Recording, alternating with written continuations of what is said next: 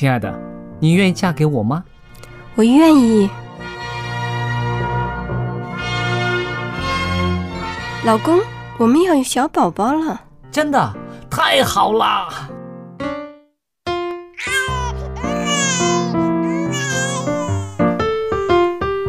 妈妈，妈妈，看我画的画，好看吗？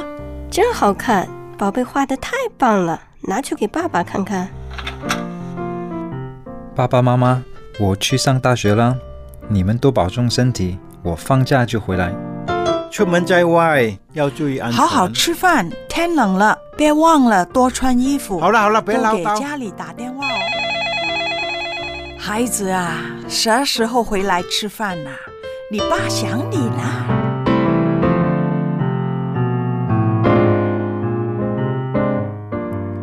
好，明天就回来。家人，给我生命的人，与我共同生活的人，与我分享喜悦的人，也是给我带来麻烦的人。每一天说说笑笑，有时也吵吵闹闹，因为我们是一家人。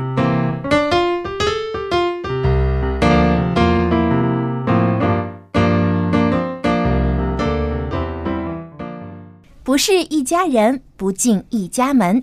亲爱的听众朋友，欢迎您收听希望福音电台一家人节目，我是主持人小杨。当然，和我在一起的还有我们的好妈妈佳丽姐和帅气的爸爸 Jerry。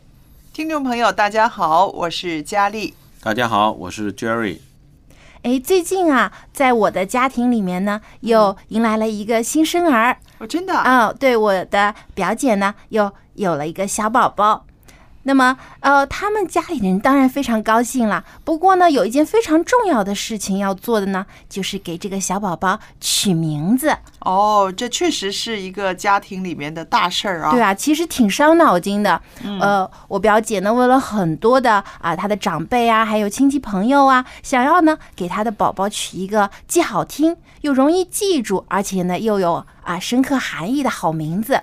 那么，其实取名啊，对于我们中国人来说呢，都是一件啊很重要而且很有学问的事情，因为这个名字啊，代表了呃一个人他的身份，而且呢，还代表着这个人啊他的父母对这个孩子以后一生他的未来、他的成长一个美好的期望。是啊，小杨你说的没错。其实一个孩子，呃，他的名字啊。 这个名字的诞生呢，是爸爸妈妈给孩子的小宝贝的第一份礼物，你说是不是？嗯，没错。而这份礼物呢，是他一直带着的，一直带着，是不是？那父母对他的期望，对他的这个祝福，也在这个名字里边。是的，是的。其实呢，在古代就有一句这样的名言，叫“有其名，必有其实”。 名为实之宝也，所以我们说名副其实，其实就是从这句话来的。嗯、那么意思就是说啊，啊、呃，一个符号呢，代表着某一件事物它所表现的本质。那我相信呢，每个人的名字其实也代表了每个人的一个本质，或者说呢，在人他出生的时候呢，他的父母所希望他所拥有的一种美好的本质在里面。嗯，对。那个我也知道呢，就是。 很多父母啊，老一辈的父母希望孩子有福气、运气好，是不是？嗯、还有的呢是希望孩子能够长寿。对，然后呢取了很多有福气的名字。但是我所知道呢，新一代的父母他们希望孩子有一个特别一点的名字，所以呢就取一些非常特别的字。你发不发现现在有些孩子的名字哈，你拿到之后了不会念的，不会念的是不是？太特别，有些是生僻字。对。 所以这个我们也想到，就是父母希望他们很特别，不至于在这个芸芸众生里面呢跟人家同名同姓。对，因为现在有些名字啊，啊、呃，太多人用了。对，有的时候啊，我我上次看了一个一个笑话，就说一个老师啊，他呃接到一个新的班级。 他点名的时候说了一个啊小明，结果班里有十几个人小孩举手都叫我说我我就是小明，所以啊这个现在父母就给孩子取不同的名字。我们想一想，这个世界有多少人？光是我们中国人有多少？是不是？嗯。那么同名同姓，甚至啊差不多的意思的名字呢？ 肯肯定会有雷同的啊，很相似的。没错。于是呢，爸爸妈妈就想尽办法呢，让孩子能够有一个特别的名字，用特别的字，然后呢，每个人看到这个名字之后，再看看那个人，包你不会忘记。因为你不会读，所以你在心里面呢会记着这个字。但是啊，我想这个其实也给呃一些人带来一些困扰，比如说做老师吧。是，对，我以前就有过这样的体会，就是当我在做老师的时候，嗯、那我接触了一个新的班级，我要知道每个学生的名字，嗯、所以拿到这个名单的时候啊，哎，我就发现有好多字我都不会读，然后想，哎呀，这个呃。我虽然不是教语文的，但是作为老师有好多字都不认识，真的是挺惭愧的一件事。嗯、但是呢，真的有一些家长啊，给孩子取好多一些生僻字，比如说有的是啊、呃，两个马，或者是啊、呃、三个水，嗯、呃秒等等，就是很多呢不常见的字。这些生僻字可能是希望自己的孩子呢这个名字与众不同，但同时呢其实也带来一个麻烦，就是很多人都不会读，到时候就不敢叫他，写也很难写啊，对不对？我们, 我们小时候如果被罚抄啊，写名字是是自己名字，如果那个笔画太多就比较苦一点了。是啊，所以作为孩子还是希望自己的名字简单一点。是啊，那么我还想到呢，就是家长给孩子取名字的时候呢，有的时候呢，除了祝福他运气好、有福气之外呢，也跟一些个时事，在这个时刻发生的一些事情呢，他们希望这个孩子的出生呢，能够为这个事情呢做一个纪念或者是什么的，也会用这个。对这个方法来取名字，我我知道有些人会啊、呃、有名字叫国庆，因为、嗯、因为他出生那天正好是国庆节啊哈，嗯啊，还有呢，譬如奥运会，哎，四年一度的奥运会，刚好那个孩子在那一年出生了，又刚好是在夏季出生的，然后呢，这孩子的名字呢，通常就跟这个奥运会呢一个字啊，或者是一个项目啊，怎么怎么样啊，它会有一点联系。看来这个父母是这个运动爱好者，对对，非常喜欢看奥运节目。那我也知道 Jerry， 你的这个孩子出生的时候、嗯、也是有一件大事发生，我们社会上是不是？对，正好那一年正正好是这个非典嘛。嗯，对，所以那个我们正好选名字的时候，后来就正好把那个其中一个药名，嗯嗯的一一一部分，嗯，放在他名字里边。我知道那个药救活了很多人，是不是？对，就是靠那个药救活，呃，就是解决这个非典嘛。所以你就把那个药名里边的一个字放在你儿子，两个字，基本上是那两个字的音都都放在那名字里边。哇，你看多厉害！不过这其实也是一个很好的纪念，对，希望这个孩子以后长大，一个健康平安。对，第二呢，他也能够帮助其他的人，就像他的名字一样，能够啊拯救他人的生命。我觉得这也是非常有意义的。对，还有呢，大家有没有想到呢？你看啊，有些人的名字里面啊，有春夏秋冬这几个记忆的、嗯。名字镶在里边的，嗯，这个很有诗意啊。是啊，秋天生的小孩叫秋玲啊，夏天生的孩子叫做啊啊张夏莲啊，夏天的莲花，夏天有莲花开嘛。然后呢，就你会觉得，哎，这个孩子啊啊，他出生那个季节呢，就在他的人生里面呢，他常常都会纪念到吧。嗯、这也是一个纪念啊！我相信，光听他的名字就会觉得啊、呃，这个孩子很很清雅，很漂亮。如果是个女孩子的话，啊，就是有一种这种啊莲花的这种高洁的感觉。我相信父母给他取这个名字的时候，不但希望她美丽漂亮，而且像莲花一样这样高洁的感觉。嗯。那其实刚才我们说到很多，就是关于一般的人给孩子取名，对社会上的，嗯，对，那其实用意都是好的，就是希望孩子呢一生能够平安健康，而且呢，呃，他的人生更加有意义。嗯，那作为基督徒，其实我们呢也希望给孩子取一个跟他有信仰相关联的一个好名字，希望信仰呢可以伴随他的一生，嗯，也有上帝的赐福和保守。那么。我们作为基督徒在给孩子取名字的时候，有没有什么需要注意的事项呢？那我想更容易更容易撞名字了，更容易撞名字，嗯，觉得好像选择少一点，选择更少了。我知道有很多人的英文名字呢，他常常用呃呃使徒啊、门徒的名字来用啊，是不是？嗯、对, 对吧？但是我也知道呢，圣经里边呢也有一些名字呢是代表着一种不好的意思啊，嗯、比较邪恶的，是不是？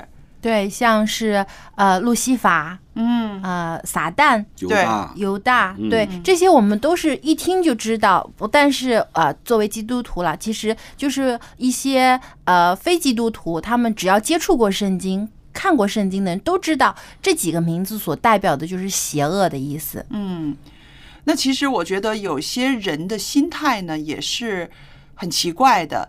呃，不知道大家在很多年前有没有看过一个新闻，就是说日本有一个人把他的儿子的名字呢，啊、呃，取名叫恶魔啊？为什么取这样的名字啊？在日本，恶魔已经是很很恐怖的名字了。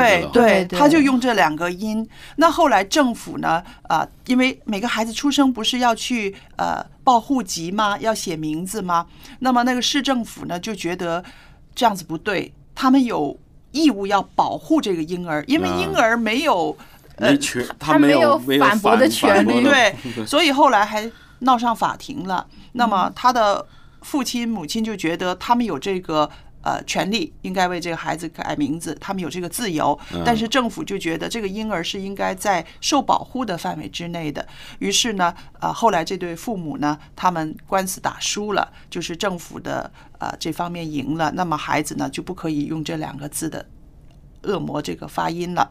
那么也从那儿开始之后呢，他们的这个呃法律里边呢也有一些规范的字可以用在名字里面，有一些字是不在这个规范里面的。那么这样子的话呢，有好有不好，是不是？好的那方面呢，就是哎，这些字都是很普通的，嗯、也是呃没有说什么不好的、负面的意义的，没有什么太难听的字。对，嗯、可是呢，呃，不好的就是说呢，大家的名字很容易撞，很容易啊，呃嗯、取到相同的名字，对，呃、对，用同样的音啊，或者是什么了。嗯、不过呢，名字是伴随一个人一生的，对，啊、呃，至少说在这个孩子成年之前，一直是伴随他的。嗯、所以呢，我觉得如果一个父母啊，一对父母，他给自己孩子取一个这么特别，但又带有非常不好意思的名字，嗯、其实对孩子的成长有很大影响。因为这个这个名字不是孩子自己叫的，啊、因为名字一般都是别人称呼他的。你就想，如果他的同学、他的老师见到他就叫他恶魔、恶魔，嗯，这样的话，其实对他的心理也会造成影响。那你想，这对父母的心态就很奇怪哈、哦。他可能是别出心裁吧，是是想要啊、呃、自己的孩子特别一点，因为没有人会给呃会会起这样的名字。所以其实呢，我们在这个圣经当中，有的时候啊、呃、想要用一些圣经人物，嗯，给自己的孩子取名字呢，也要注意。像刚才我们所提到的这几个路西法、撒旦、犹大等等的名字，嗯、我们不适合用呢。还有呢，其实一些非常著名的名字，嗯，比如说啊、呃、上帝的名字耶和华。嗯啊，夏娃、亚当等等这些词，因为大家都太熟悉了，而且呢，这个有的名字所代表的意义真的是太高过人了。像上帝的名字，嗯，你就不能用来去给人取名字。是啊，不要说好像有一个人真的叫自己做耶稣，好像是啊，好像还不少的，不少的，不少的人自己。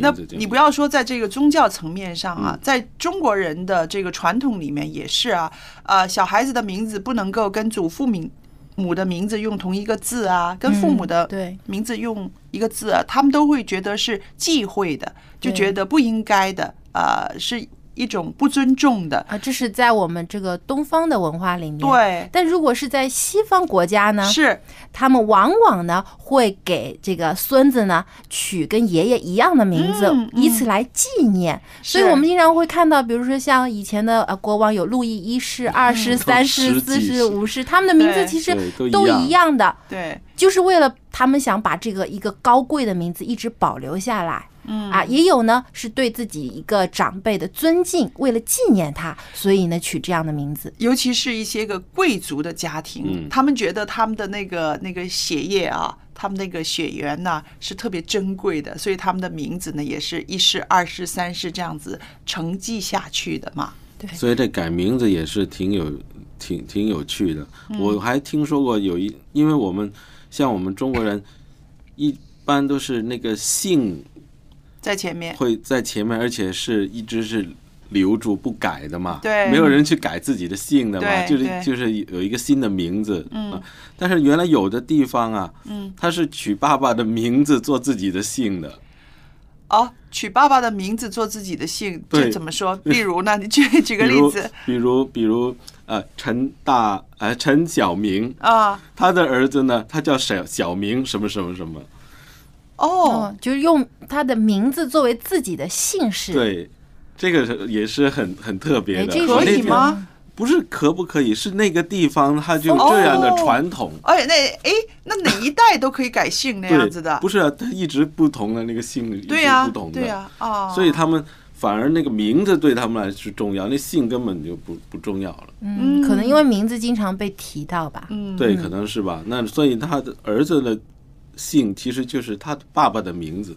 哦，这有意思。那说到这个呢，其实我就想到，其实古代的时候有些姓氏啊，其实所代表的不是说真的是他的父亲姓这个，嗯，他的职业，有时候是他的职业，或者是甚至是他的他所出生的地方，是，对，所以这个名字里面所包含的含义真的是其非常的多，对啊，有很多很多的含义在里面。但是呢，总的一点我们就知道，这个名字所代表的是一种美好的祝愿，还有反映的是这个人的一种的性格。或者它的美好的本质，嗯、所以呢，当我们在给孩子取名字的时候呢，要带着美好的祝福、祝愿，也是希望他有拥有某一种的品质，去去给他取名字，不要为了啊出呃别出心裁，为了一些特别啊，就把孩子名字取得太奇怪。这样的话呢，要要考虑到以后他长大了以后，这个名字伴随他的时间很长，会不会给他造成一些不好的影响？嗯还有一点，我就发现有些名字的发，虽然字很好，含义也很好，但发音的时候啊，会很容易让人啊、呃、联想到另外一个名字，另外一个词儿。嗯，呃，往往呢，很多孩子会因为这样被别人嘲笑。嗯，对，所以这个其实也要注意。所以家长在取名字的时候要多念几遍，想一想这个名字会不会、呃、联想到别的事物。还有啊，有的时候你你在不同地方，你的那个字的读音不一样啊。是啊，是啊。当你移民了到北方到南方以后，你的名字有时候读起来呢，对，可能会在方言里面，在方言里面可能也有一些问题了。对。嗯所以其实取名真的是、嗯、真的是不容易啊！啊，注意的事情很多，很多家长都要伤脑筋了。你的这个，你们家这个新的这个宝贝名字准备好了吗？嗯，呃，还没有，就是因为现在还在伤脑筋。不过呢，我们都在为这个新生的宝宝祷告，希望上帝呢赐给他一个好名字。我们也经常会从圣经当中呢来查找一些美好的词语，希望呢能够作为他的名字用在他的身上。那也祝福我们在收听节目的这些的啊爸爸妈妈，希望你们的宝宝呢啊，或者是未来要啊与你见面的宝宝呢，都有一个好名字，也使他们的一生呢能够平安幸福。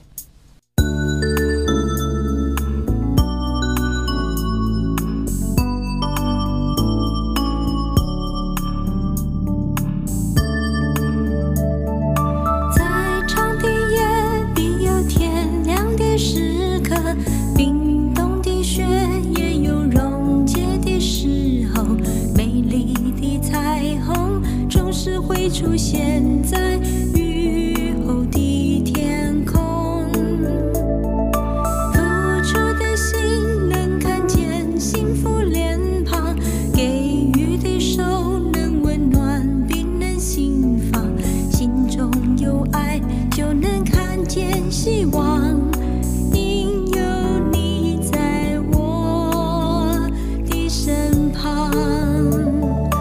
生命有你多么美。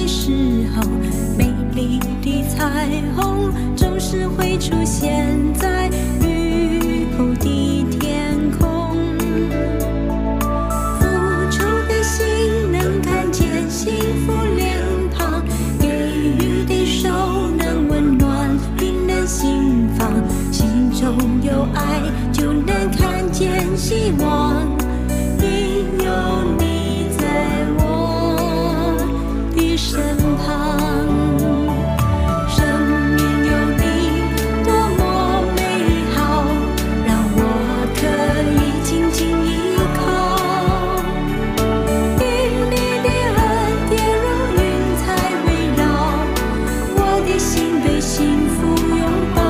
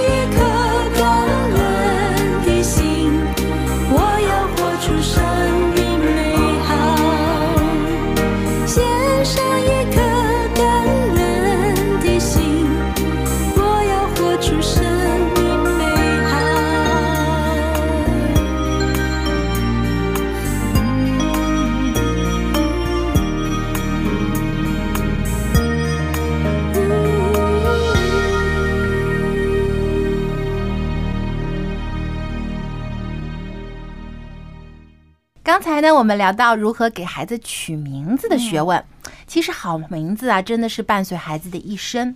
当然啦，啊，除了有一个好名字之外呢，孩子的健康成长和健全的人格发展呢，更加离不开父母的悉心教育。对，呃，那么接下来呢，春雨要和我们分享亲子话题。今天的主题就是如何才能培养出真正的好孩子。我们来听一听他的见解。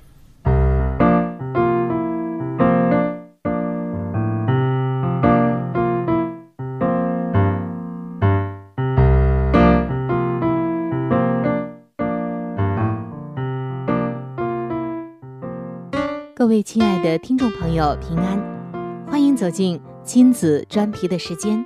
主持人春雨正在这里恭候着您的光临。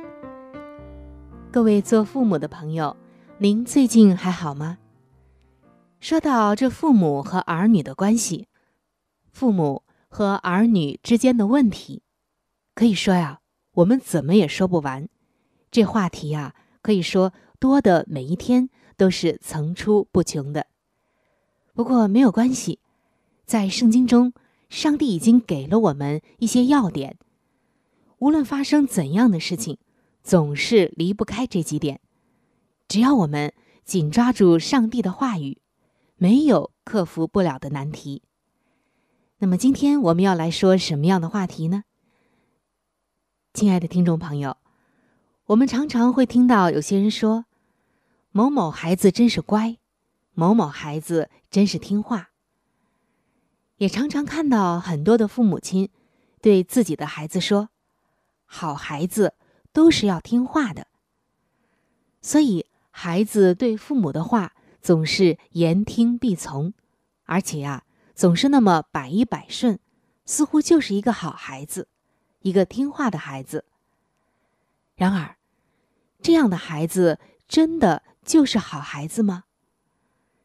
其实很多的时候，多让孩子来表达自己的感受，让孩子知道我为什么要这么做，而不是我必须要这么做。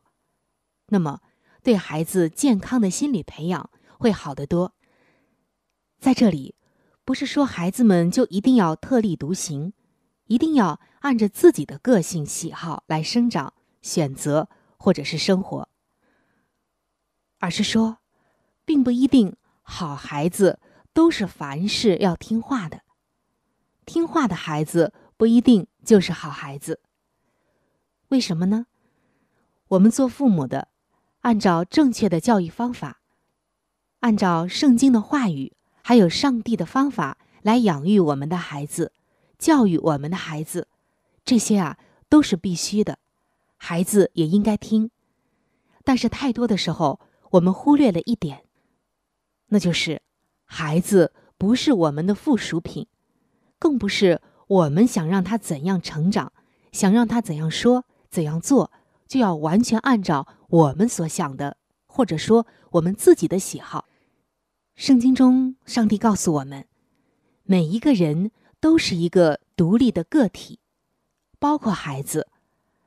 所以在圣经中上帝告诉我们说，儿女是耶和华所赐的产业。什么是产业呢？就是上帝委托我们管理的。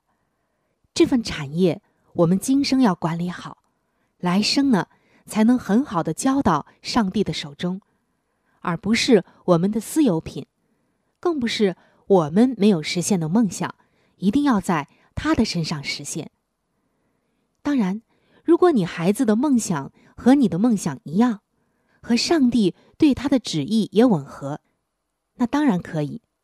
但是做父母的不可以把太多自己的东西强加在孩子的身上，因为上帝尊重每一个生命，把每一个生命看成一个独特的、值得尊重的，并且可以自由发展的个体。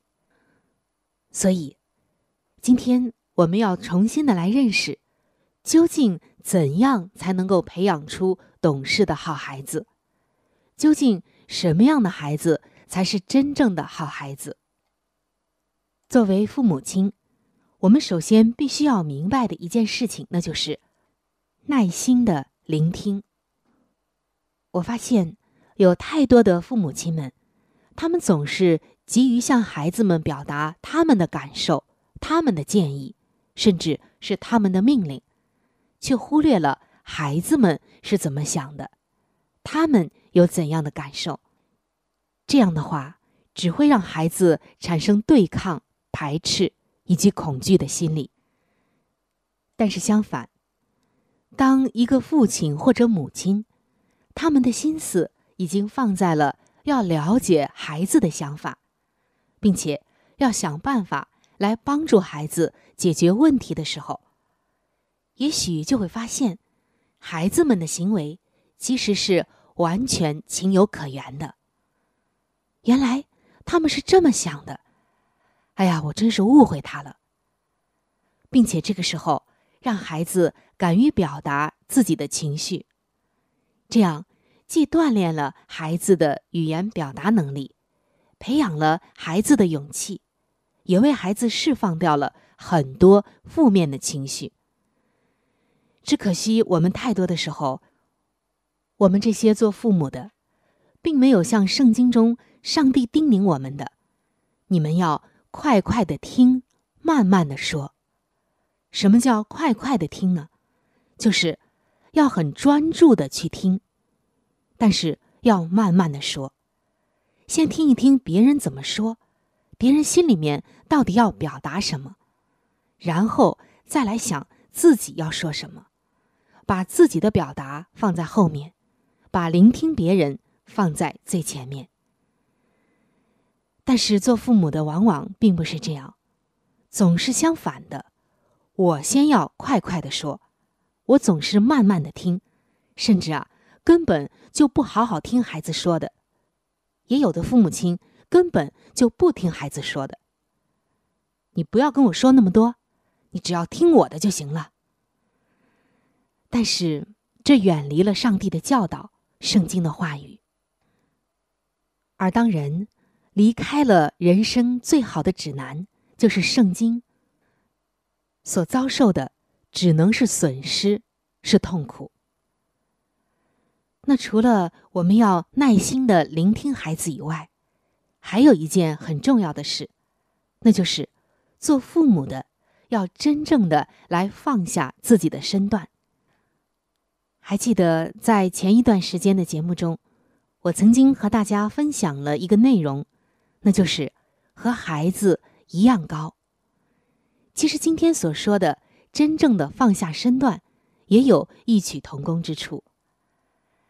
我看到太多的父母亲总是对孩子们发号施令，命令孩子们应该这样或者应该那样。其实上帝希望我们要给孩子选择权，让孩子自己做决定。当然太小的孩子，或者有些事情实在是危害到他们的健康安全，那我们当然要采取特殊的方法。当他所说所做的已经违背了圣经的教训，我们当然要全力以赴的来帮助他，纠正他。但是在很多的时候，我们忘记了我们应该给孩子选择权，应该给他自由。在圣经中，我们看到上帝对人类的爱有一个特征，那就是他给人充分的自由意志，给人充分的选择权，包括在信不信他的这个问题上，上帝也给人自由，从来没有强迫人去信他。如果你孩子的年龄足够大，表达能力没有问题，也可以让孩子自己提出解决的方案，或者是代替的方法，让自己成为孩子的引导者和辅助者，而不是指挥者，这才能够培养出一个真正的好孩子。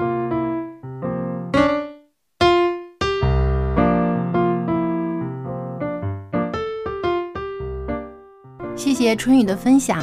那么刚才他所提到的呃，他的观点当中呢，其实我觉得有一点非常好，就是说到父母在和孩子交流的时候啊，嗯、要耐心的聆听。嗯，就像圣经当中耶稣教导我们要慢慢的说，而要快快的听，慢慢的说，先要听，然后再说。对，嗯。我想其实孩子他在成长过程中，他每天他都有一些个呃吸收进去的东西，有一些看法，有一些观念，那当然他要说出来了，对不对？他觉得说出来能够啊、呃、表达他自己，代表他好像已经有学习，有吸收，有长大。那么如果还家长不让他说出来的话呢，我相信久而久之这孩子就不说了，而且他也不愿意再去吸收、嗯、再去回馈出来了。嗯，因为他觉得有时候我表达的呃我的意愿你们都不愿意听、嗯、所以呢干脆我就不说了。尤其还在自信心方面嘛，他觉得说出来可能让你们笑话，然后他就不敢说了。对，特别是现在有一些青少年，为什么他们总觉得跟这个父母有代沟啊？嗯，就觉得我说什么你们都不理解我，你们不听我说的。嗯，但是、啊、说我说了你们也不明白。说实在的，也真的是有时候不明白他们在说什么。他们是有的时候小孩子的表达的能力也是、嗯、不是像大人这样的、嗯，所以他们有时表达我们不能不一定能。马上理解，是啊，完全理解，对啊、嗯、但是调过来说，大人说的那些东西小孩子也不理解，是不是？所以就是说不要因为不理解、嗯、不明白他在说什么，或者他表达的有缺陷就把他顶回去、嗯、或者是马上就责备他，责备他、嗯嗯、对。因为有的时候当我们不理解的时候，其实我们应该啊停下来，就像圣经说要慢、呃、要快快的听，但是说之前呢要慢一点，先要想一想、嗯、然后呢要考虑一下我说出来的话会不会伤害对方。嗯，是的、嗯、对，应该给彼此一个缓冲的一个时间。所以有的时候经常为什么父母跟孩子会有争吵啊，就是因为彼此就是没有经过思考就把话脱口而出了，而这样的话语是最伤人的。嗯，那还有一点呢，啊、呃，春雨刚刚也提到了，就是说，呃，每个孩子啊，他都有上帝给他的自由选择权，那我们也应该尊重他的一些选择，他的一些看法。不过我觉得呢，这个当然是在这个父母的这个保护之下的，因为我相信啊，呃，父母的这个了解的事情的情况肯定一般来说比孩子多，嗯，所以呢，当你在了解了这个一定的，在你的这个可以控制的范围之内，给孩子一些选择权是应当的，但不是说是任何事情都让孩子去选择，让他去做决定。我觉我觉得这里边这就有点溺爱了。嗯，我觉得这里边还是有一个有一个空间的，就是说孩子他可以表达他的选择，但是呢，借着他的表达呢，父母就抓住这个机会要告诉他为什么爸爸妈妈不同意你的这个选择，因为他会有一些怎么怎么怎么怎么样的后果。那我觉得这个就是一个好的方法了，同时你也表现到你尊重他，我要想听听你为什么要选这个，你为什么要决定这样子，我想听听嘛，他的理由嘛，然后呢借着这个机会呢，然后告诉他啊，你这样想现在是你的想法啊，但是我告诉你啊，这个可能有什么什么什么什么事情的后果。那我觉得孩子听了之后也会觉得，嗯，这样子接受的这个爸爸妈妈的建议呢，会舒服很多啊。对，佳丽姐其实所说的就是父母跟孩子之间有一个协商的过程，对，就是大家可以一起有商有量。如果孩子想要做什么决定，或者说，比如说他想买一个什么东西，他可以提出来跟父母商量，然后父母来跟他讨论应不应该买，买有什么好处，不买又是因为什么原因，嗯，应该分析给孩子听。这样的话呢，给孩子也有一个分析事情做判断的一个学习的机会，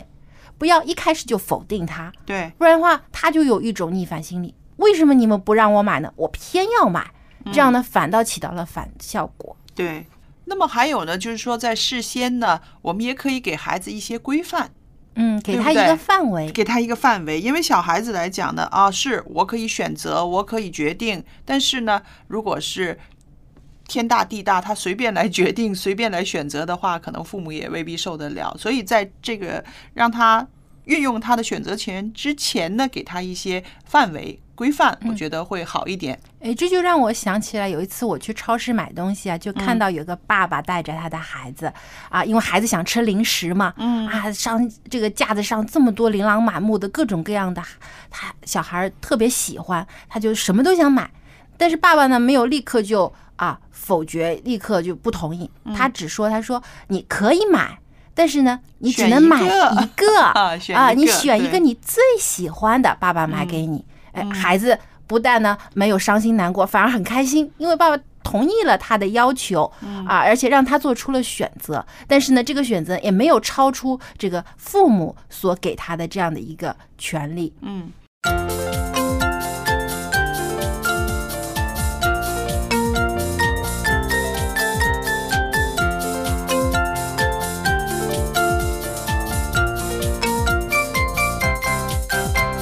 小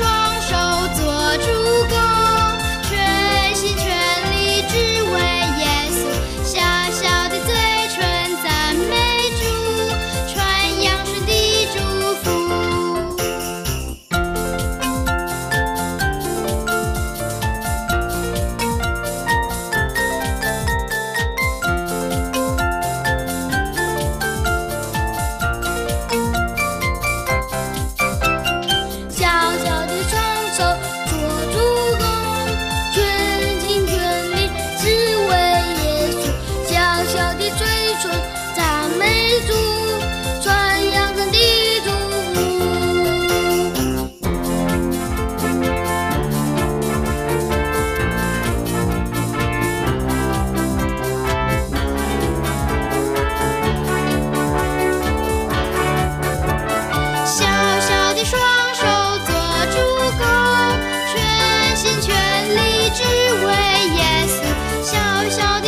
唇赞美主。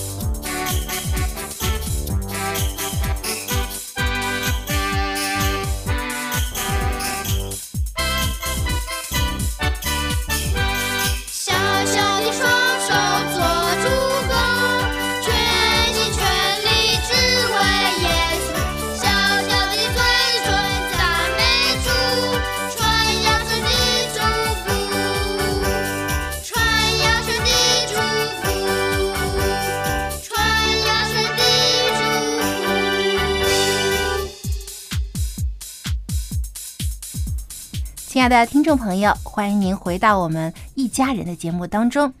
那么呃，说到这个老人的话题呢，嗯，呃，我们之前已经提过很多，像老人的饮食习惯啊，嗯、还有喝水、睡眠、啊呃、睡眠，对，呃，这些都是我们平时非常注重的一些的人的基本需要。嗯，那么还有一个呢，其实就是呃。排泄的问题，对，其实呢，这个对于老人来说也非常重要，因为往往呢能够反映出老人的身体状况和健康的情况。那么，呃，到底我们应该注意到哪些这个老人在呃排泄不通畅的时候会出现的一些症状啊、嗯呃？是哪些疾病引起的？这些是需要我们关注的。那么接下来呢，蔡博士就要和我们一起来分享一些老人便秘会带来的问题。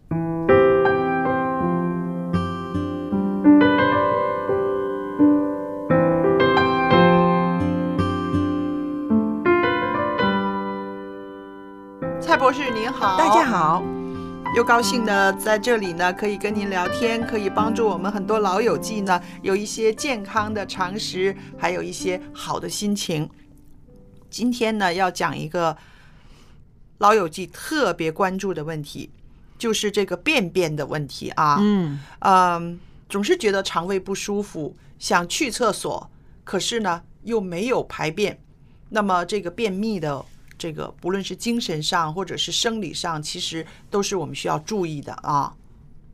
对呀、啊，很多呃老友记他们常常都说，我也有吃蔬菜水果，嗯，但是呢还是有便秘这个问题，到底是怎么一回事？是，我就是想问这个。就是一般来讲，我们可以把它归纳五个原因。嗯，第一就是体内缺水。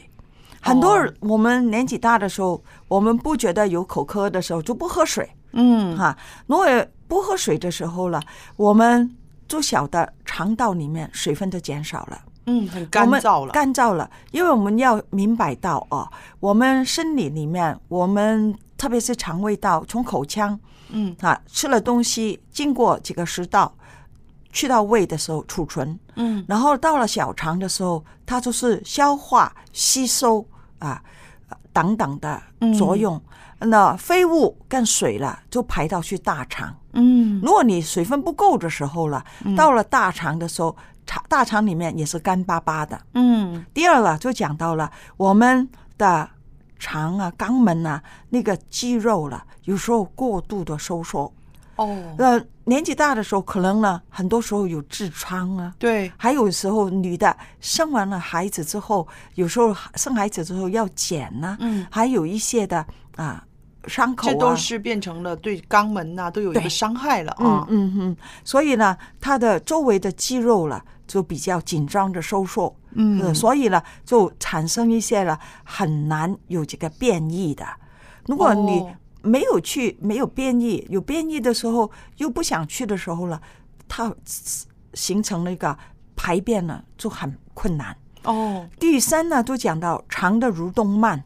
因为随着我们的年龄的增加，我们活动量减少了，嗯，然后减少的时候，你的水也减少了，那个啊、嗯呃，在那个蠕动里面，对，所以的那个便便呢变成了干巴巴的，嗯。那么第四，精神还有我们体质慢慢弱了，哦，你年轻的嗯一下的时候就出来了，对，那个年纪大，气力不高，嗯，就是那个。嗯那个，所以看还有精神紧张，是很多人没有去的时候，哪里都不敢动，哪里都不敢。是啊，我认识一些老人家，嗯，呃，他如果是那一天没有大便呢，他就觉得啊、呃，整身都不对劲儿，然后他的生活作息几乎就要停顿了，一天就是去厕所，可是呢排不出来，越紧张越排不出来。嗯，特别是那些心情有忧郁症的老人家，哦，特别是大部分都是有这个便秘的症状，嗯，就是因为这个神经啊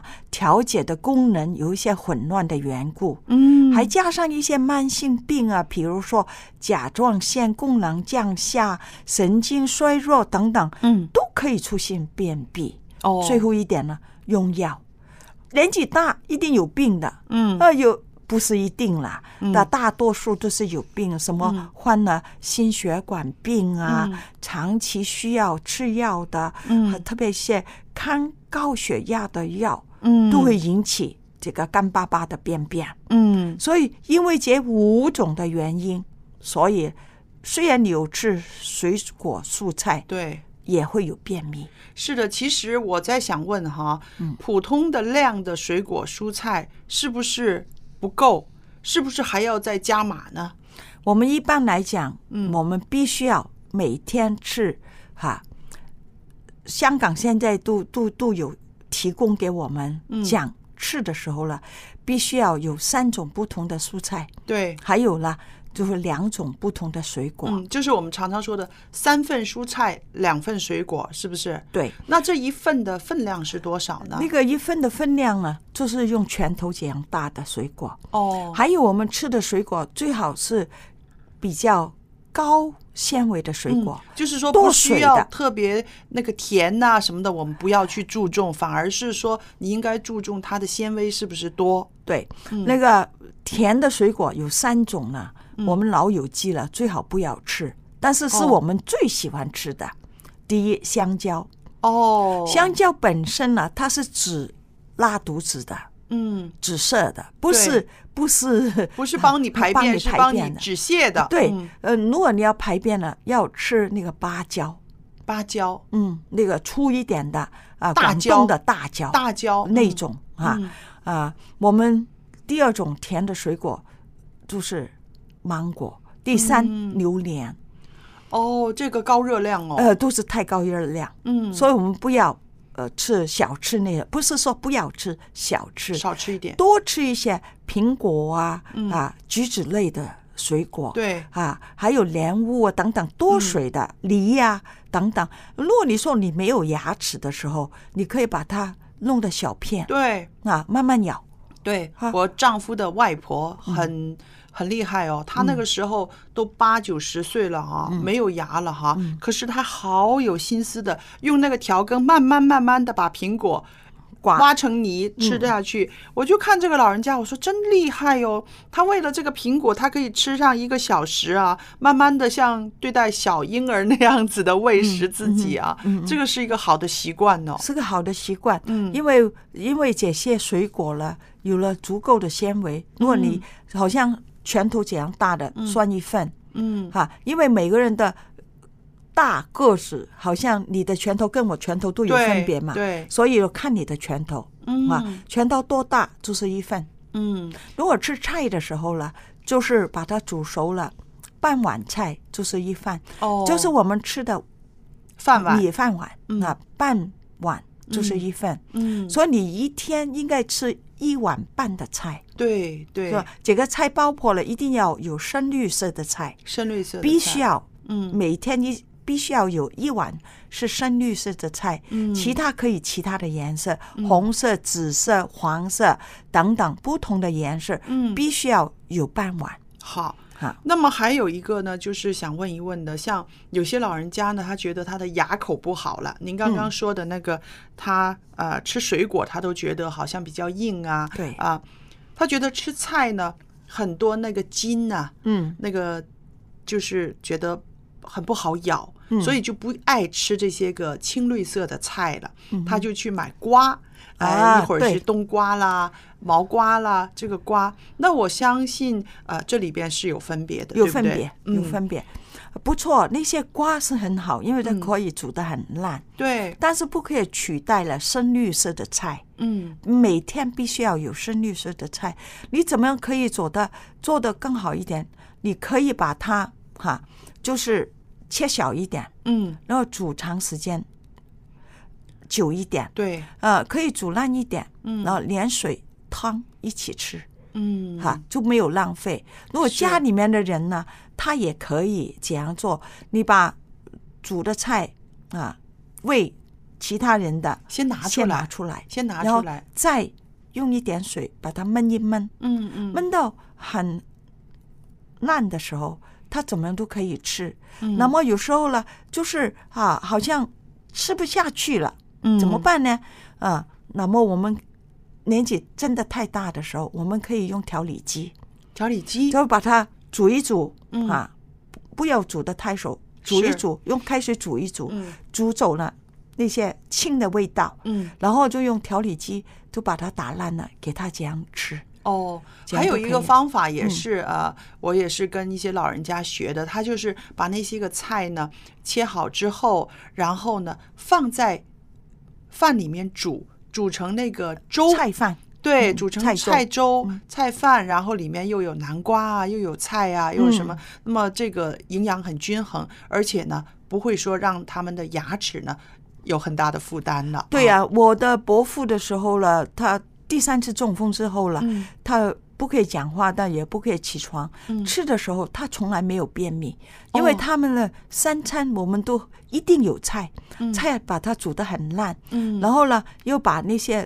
豆子里面呢、啊、豆荚的东西也煮得很烂、嗯啊、然后把在粥里面一起煮、哦、就是有菜、呃、有蛋白质，有五谷，这样吃、哦、从来没有便秘，所以他的吃得很好，加上我们给他吃那些、嗯呃、水果，水果的时候呢，他可以吃的我们都用来吃，不可以吃我们也是用这个方法、嗯、把它打得半烂的给他吃、嗯、所以我们想如果是、呃、愿意去改善这个便秘的话呢、嗯、其实还是有一些方法的、呃、另外一个一定要告诉大家、嗯、那个对那个便秘很好的就是有两种水果、嗯、就是那些 kiwi，就是呃奇异果、呃、奇异果跟那个火龙果，嗯，对。另外呢就是那个西梅，嗯，西梅汁或者西梅都可以，嗯，我把它呢那个西梅的时候，你晚餐睡觉之前啊，可以把它吃三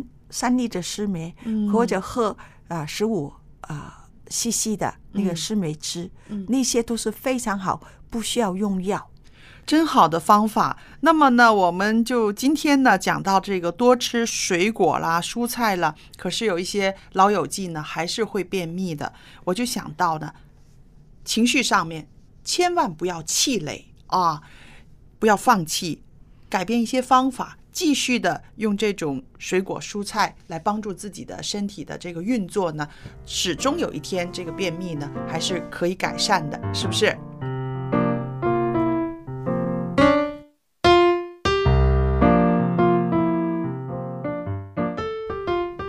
谢谢蔡博士的分享。那刚刚听了蔡博士他所提供的这些信息呢，我真的觉得便秘这件事啊，真的可大可小的。嗯，其实不光是老人了，像刚刚蔡博士提到这几点，比如说少喝水啊，不运动啊，啊纤维吃的少呀，比如情绪上面压力大等等。其实现在年轻人也有很多这样的问题，是，所以特别是一些坐办公室的，嗯，而且年轻人更有一样要注意就是。食不定时啊，对对 对, 对，有的时候有一顿没一顿的，其实、嗯、忙起来有时候忘了吃饭， 对, 对，这都会影响到这个啊循环系统啊。嗯，有的时候可能年轻人觉得我身体好嘛，有本钱、嗯，可能有的时候就不注意这些的基本的饮食需要，呃，有的时候觉得便秘，哎，没什么大事儿，吃点药就好了。但是长此以往啊，这个毒素累积在身体里面越来越多，有可能就会带来其他的疾病。那我知道 Jerry 你家里有老人家啊、嗯、他们是在这方面怎么样保健的，你知道吗？能够给听众一些信息吗？那喝水这个问题上次我已经提过了、啊、我爸爸他有一个记录记录本嘛、啊、他每天喝一杯水他就记录一下、嗯、他保证每天要喝起码要八杯水。嗯，那而且呢他们每天都出去走走路走路走很久啊、呃呃，也不是很久吧，走可能半个小时吧，然后坐车，哦，呃，走走可能走十五分钟到车站，然后坐车到另外一个地方，哦，逛一逛，吃点东西，然后再走走去车站，再坐车回家，然后在车站再走一段路回家，嗯、就是不是整天坐在家里边，嗯，对，嗯、有适量的活动，有适量的活动、嗯。另外就是晚上会吃一些水果，我妈妈会准备一些。呃，比如就是像刚才说的，呃，苹果啊，或者橘子啊，嗯、这些纤维比较多的纤维比较多的就是我爸妈每天吃完饭都会吃点水果，所以他们就这方面就没有什么。其实都有了，因为我爸爸也有这个高血压，他也有经常吃药，吃药所以医院会配给他一些这个呃，就是帮助排便的药。哦，嗯，那那以前呢，有一种叫有一种。粉那样的冲冲的哦，那可能就是纤维一些纤维，对对对，让它喝进去之后，啊，比较天然的方法。对对对，嗯，那所以这种有的时候药物也可以帮帮助一点，因为他毕竟他老了嘛，嗯，要吃那个高血压的药，他就会有这个影有这个副作用，副作用呢，嗯，那就要靠其他东西来缓冲一下喽。嗯嗯。所以其实啊，呃，每个老人，不过我觉得还是心情很很很重要，哦，就是不要老去担心这个问题。对对对，嗯，越担心越越觉得没有，它就越难。嗯，这也是一种压力，压力 对, 对，不要给自己太大压力。其实我觉得，呃，年纪大了，我们会有一些不同的经验来到我们面前啊，嗯，你怎么样去应对？你怎么样去舒缓？你怎么样去啊排解？这就是一个智慧上的一个挑战了啊。对，呃，不但是经验的积累，有的时候也需要听听一下别人的意见。嗯嗯，对，所以要跟医生，要跟告诉医生，如果有这方面的问题，医生会帮助的。对，要要重视起来，不要认为是小问题而忽视它。那么，因为时间的关系，我们今天的节目就到这里了。呃，亲爱的听众朋友，如果你喜欢我们一家人的节目，或者是对我们的节目有任何的建议，欢迎你来信告诉我们，也把你好的经验和我们分享。那我们的呃电邮地址是 l a m b at v o h c 点 c n。那么在下期节目当中，我们有更有趣的话题要跟你分享，到时请届时收听。我们下期节目再见，下次见，拜拜。